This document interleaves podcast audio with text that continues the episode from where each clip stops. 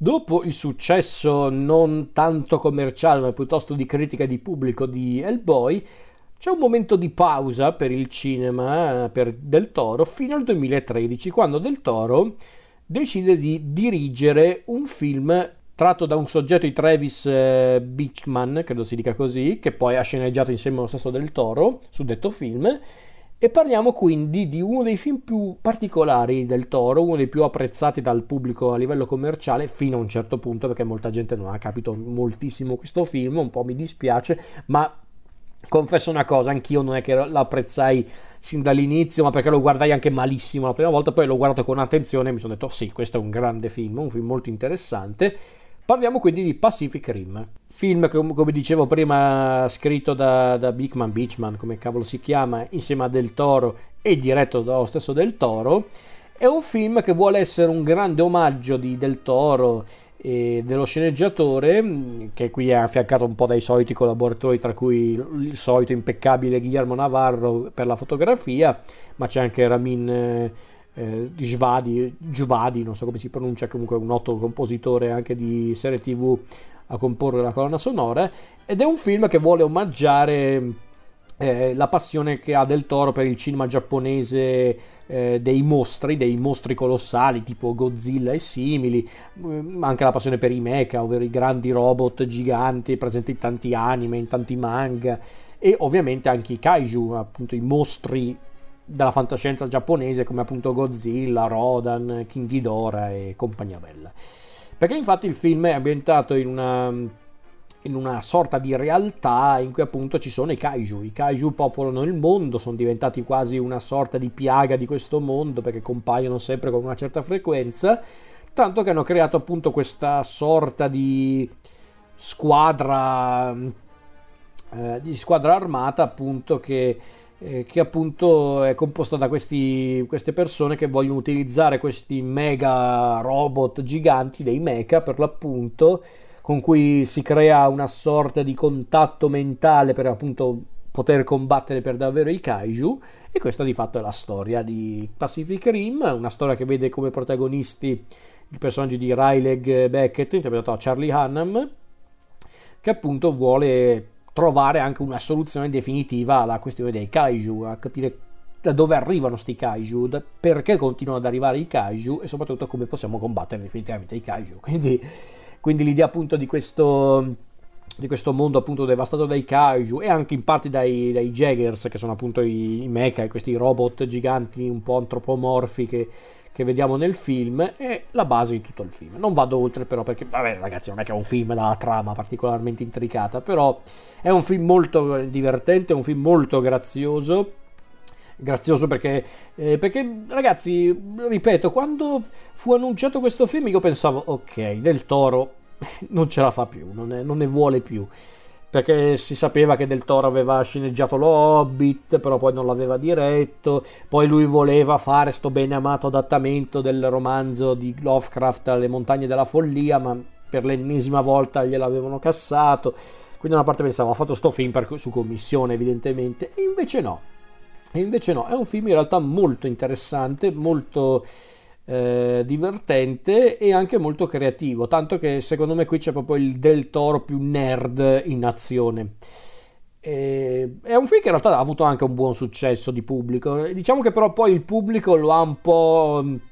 denigrato perché l'ha visto come un film più banale di quello che è. In realtà non è che è banale, in realtà che è semplice, che è diverso. E fino a un certo punto, perché poi ci sono anche tanti concetti che vengono affrontati nel film molto profondi, la questione anche del fatto che appunto tu per muovere questi, questi robot giganti, i Jaggers, devi comunque creare propria, un vero e proprio legame mentale con questi robot, altrimenti non puoi combattere per davvero i kaiju, ma anche l'idea stessa che i kaiju vengano identificati come mostri, ma in realtà sono semplicemente delle creature, sono degli animali che si ritrovano in un, in un contesto ostile, quindi devono combattere per sopravvivere. Insomma, è interessante. Poi, ovviamente, non mancano le classiche eh, cose che Del Toro mette nei film per renderli divertenti, per rendere divertenti i suoi film, intendo dire. E quindi, per esempio, lui mette questi personaggi molto molto eccentrici ma che rendono il film molto anche simpatico cioè per dire anche la coppia di scienziati ovvero Herman e Newton eh, interpretati da Bern Gorman e, Charlie Day sono proprio un po' quei personaggi un po' stereotipati quasi, quasi cartuneschi. È un cartone animato vero e proprio Pacific Rim. Ah, forse anche per questo lo adoro. Poi c'è anche il, il solito immancabile Ron Perman il ruolo di Hannibal Chow questa sorta di eh, re del mercato nero dei kaiju che vende vende appunto pezzi di kaiju per eh, fare soldi che tu, voi potreste dire che cazzata è ma non è neanche tanto una cazzata in realtà alla fine potrebbe essere una cosa anche questa molto verosimile eh, nella realtà nel senso è una roba che c'era anche per esempio in eh, District 9 di, di Blomkamp eh, in minor misura però il concetto era un po' quello insomma è molto interessante eh, non è che posso dire tanto sul film in realtà, perché ripeto, non è uno dei film più profondi del Toro, eh, assolutamente. Eh. Anzi, su, su, quell'aspetto è uno dei film più, anche più scacciapensieri del Toro, il che non è necessariamente un male, eh, chiariamoci. Non ha i guizzi migliori del Toro, però ripeto, vedere anche un del Toro più divertito, più anche creativo nel suo essere divertito e anche un po' cazzone, cazzone in senso positivo intendo dire, è piacevole come cosa, perché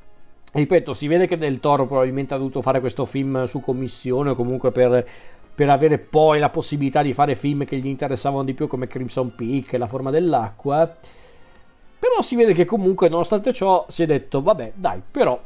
voglio farlo bene comunque, voglio divertirmi comunque con questo film, perché si diverte con questo film del Toro e noi ci divertiamo con lui. L'unica cosa che non accetto certe critiche che ha ricevuto questo film, che molti l'hanno addirittura paragonato ai Transformers, ma stiamo scherzando ragazzi. Questo film, a differenza anche solo di un singolo film dei Transformers, ha una cosa che quei film non hanno, ovvero una regia. Qui c'è uno che sa usare la macchina da presa, Michael Bay neanche quello. Eh, non è un film anche fracassone, non è un film repubblicano, non è un film che vuole semplicemente far mangiare i popcorn agli spettatori e lobotomizzarli direttamente in sala. È un film che ci prova, è un film che ci prova e che cerca anche di rendere divertente un contesto che di fatto lo è già a prescindere dal fatto che sia un contesto molto assurdo e molto divertente, ma senza essere una, una cacchiata, senza essere un'idiozia. È, un, è, anche un valido compromesso, secondo me, quello che hanno fatto con Pacific Rim, ovvero renderlo sì un film di, di largo consumo, divertente, ma eh, non del tutto stupido. Eh,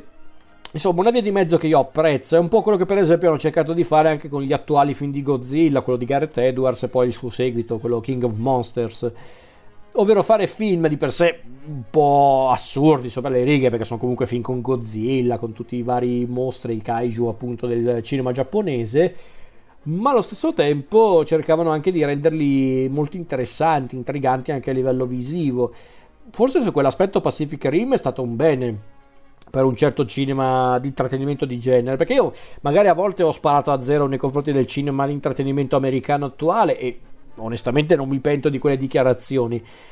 Però va detto che comunque a volte ci sono film anche di largo consumo di grande impatto visivo che funzionano perché per esempio i Godzilla attuali quelli appunto quello di Gareth Edwards del 2014 e il suo seguito non mi sono dispiaciuti anzi li ho trovati molto interessanti. Lo stesso Kong Sky Island che è un film forse un po' più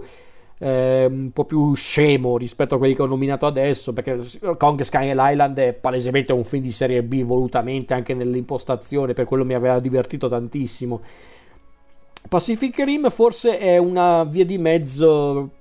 più interessante rispetto ai film di cui ho parlato adesso ed è un film che io adoro, è un film che io adoro, mi guardo qualche volta per rilassarmi, per divertirmi, sapendo che però c'è qualcosa di più dietro questo film. Però chiaro, non è uno dei capolavori di, di Del Toro, anche nell'ambito solo dei suoi film